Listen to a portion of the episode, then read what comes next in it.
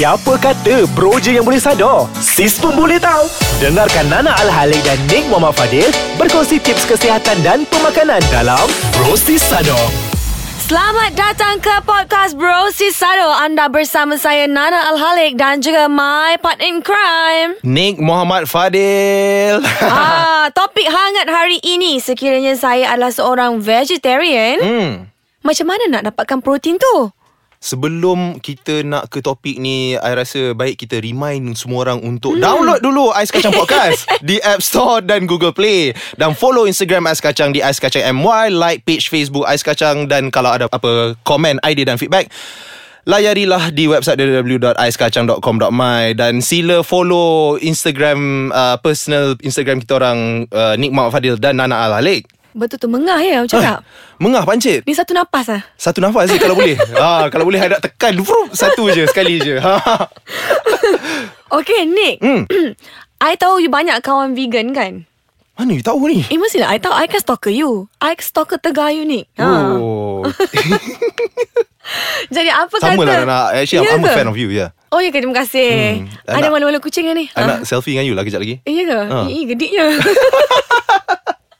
Okay, I nak tanya sikit lah kan. Macam apa pendapat you sekiranya macam seorang itu adalah seorang vegetarian ataupun yang makan sayur sahaja, macam mana dia boleh replace kata apa, sumber protein dia? Sebab kan tak makan sumber lah. Iyalah. Sebab tak makan ikan, tak makan ayam, tak makan daging, makan sayur. Sayur apa?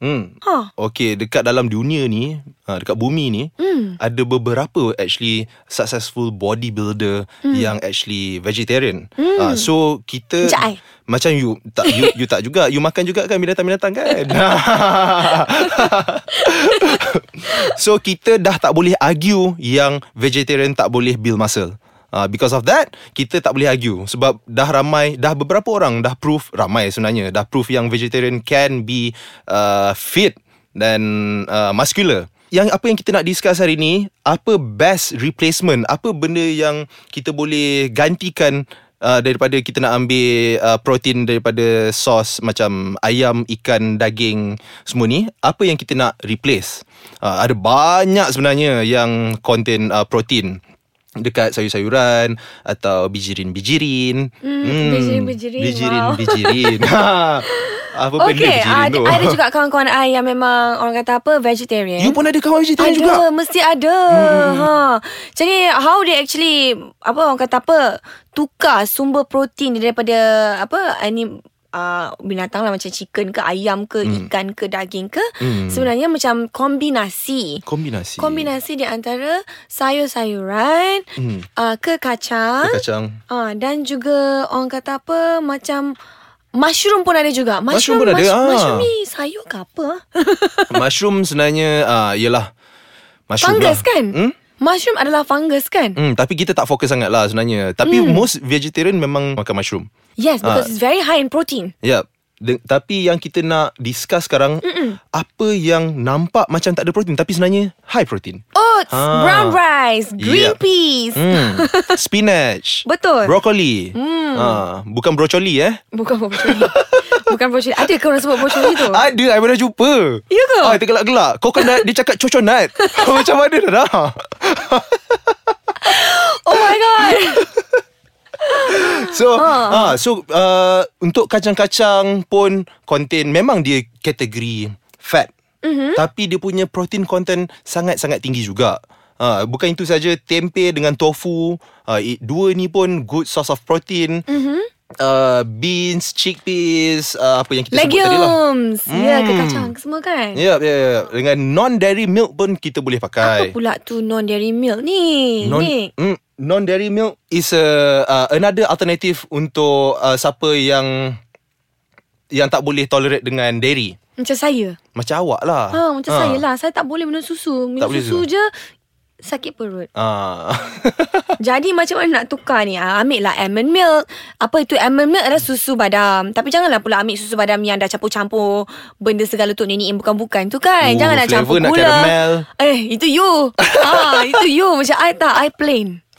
Ya. Yeah? Tak boleh lah. I memang suka fancy-fancy sikit, Nana. Itulah dia. Rambut you tu. So kalau tak tahu macam apa itu non-dairy milk, anda boleh gantikan dengan orang kata apa, susu brown rice ataupun susu beras perang, susu badam, lepas tu soya jugalah. Tapi macam soya ni soya boleh pakai ya? Tapi macam soya ni Nana tak sarankan jugalah kepada wanita-wanita, sebab kadang-kadang bila peha dah besar, minum soya yang punya estrogen tambahlah lagi besar. Kadang-kadang abang pula I rasa you kena share sikit lah Nana. Kenapa pasal soya ni? You kena share sikit. Kena share sikit pasal soya. Maybe Nana boleh explain ataupun kupas tentang susu soya ni ataupun makanan-makanan yang berdasarkan soya selepas ini. Alah tak sabar. Okay, tak apa. Kita berehat dulu dan kembali selepas ini. Bye. Hai, kita kembali dengan BroSis Sado. Tadi dengar tak Nik, dia sangat semangat je nak tahu pasal tempe dan tahu ni. Mentang-mentang lah benda ni bab-bab membesarkan soya. I nak tahu pasal soya. You suka soya kan ni? Bukan I suka, tapi ramai orang confused pasal benda ni. Okay, susu soya ni dulu bila orang pergi gym, banyak vending machine. Vending machine ni kalau tak ada air apa-apa, kalau bukan mineral dia orang ambil soya, sebab dia orang rasa macam soya ni healthy lah. Bukan, sebab dia punya texture, dia punya rasa dah hampir-hampir dekat dengan susu, hampir-hampir dekat dengan protein. So dia orang ambil soya. Walaupun orang tu try untuk lose weight ke, laki ke, perempuan ke. So apa you punya idea dengan soya ni? Macam sebab you macam tak agree sangat dengan soya. I pun sama. I tak suka soya. Bukan tak suka soya lah. Macam dulu-dulu kita akan cakap rewind balik 8 tahun, 10 tahun, 12 tahun lepas lah. Soya ni dikatakan sangat bagus, high protein dan sebagainya lah. Sekarang disebabkan proses penanaman soya ni melibatkan macam-macam tok nenek yang tak betul lah kan. Tak tahu lah orang-orang biasa ni kan. Betul. Jadi soya ni kaya dengan estrogen. Betul. Tinggi kandungan estrogen dia. Akan ganggu lah progression. Soya ni banyak estrogen. Macam wanita-wanita, kita dah produce dah estrogen, orang kata apa, natural estrogen dalam badan. Betul. Kalau kita ambil macam tempe ke tofu. Selain tu kena ada juga tofu yang berlebihan ataupun makanan-makanan yang berdasarkan soya ni, dia boleh menambahkan lagi kandungan estrogen dalam badan. Apa function estrogen ni? Dia akan menambahkan lemak. Sebab perempuan ni memanglah body fat dia lagi tinggi daripada lelaki kan. Sebab kita nak kena protect our child, anak-anak bila mengandung apa benda semua. Betul. Dan kita tak perlu pun excessive estrogen daripada makanan-makanan seperti tempe dan tahu ni. Jadi sekiranya kepada wanita-wanita di luar sana, kalau nak kecilkan peha-peha anda tu, kurang-kurangkanlah pengambilan makanan yang orang kata berdasarkan soya. Sebab kita tak nak pun excessive estrogen ni. Betul. Food color coloring ni pun tak payahlah sebenarnya. Tapi bagus juga kan, macam spinach, brokoli, diorang dua sangat sayur ni bagus. Sangat bagus, sangat tinggi dengan protein. Betul.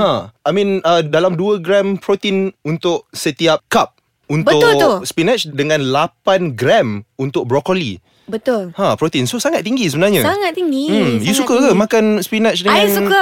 I kalau spinach dengan brokoli ni I suka makan mentah-mentah. Sebab I ni memang sangat pelik sikit. You tahu tak pasal chia seed? Pernah dengar tak? I'm sure ramai dah pernah dengar pasal chia seed ni. Semua orang letak dalam botol, nampak biji-biji kat dalam tu. Kita dah tahu dah chia seed. So nak cakap pasal chia seed pun, chia seed bagus. Untuk you amalkan ke ambil chia seed ni?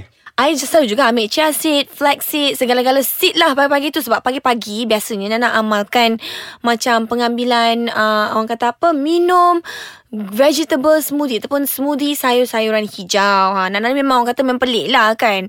Jadi pagi tu memang ada spinach lah, sayur bayam, sayur brokoli. Lepas tu masukkan sikit chia seed, flax seed. Lepas tu masukkan susu badam. Kalau tak susu badam, Nana pakai air biasa je tu Nana minum. Nak cakap pasal chia seed ni bagus dia dengan 2 tablespoon, 2 sudu besar of chia seed boleh dapat 4.7 hampir ke 5 gram protein. Dengan biji-biji kecil-kecil ni pun korang boleh dapat protein. Betul. Ni pernah dengar tak macam orang kata oats tu sebenarnya karbohidrat, tapi kepada vegetarian sebenarnya oats ni adalah sumber protein juga. Untuk diorang Untuk diorang lah, untuk diorang. Sebenarnya vegan based orang kata apa diet ni, dia memang tinggi karbohidrat.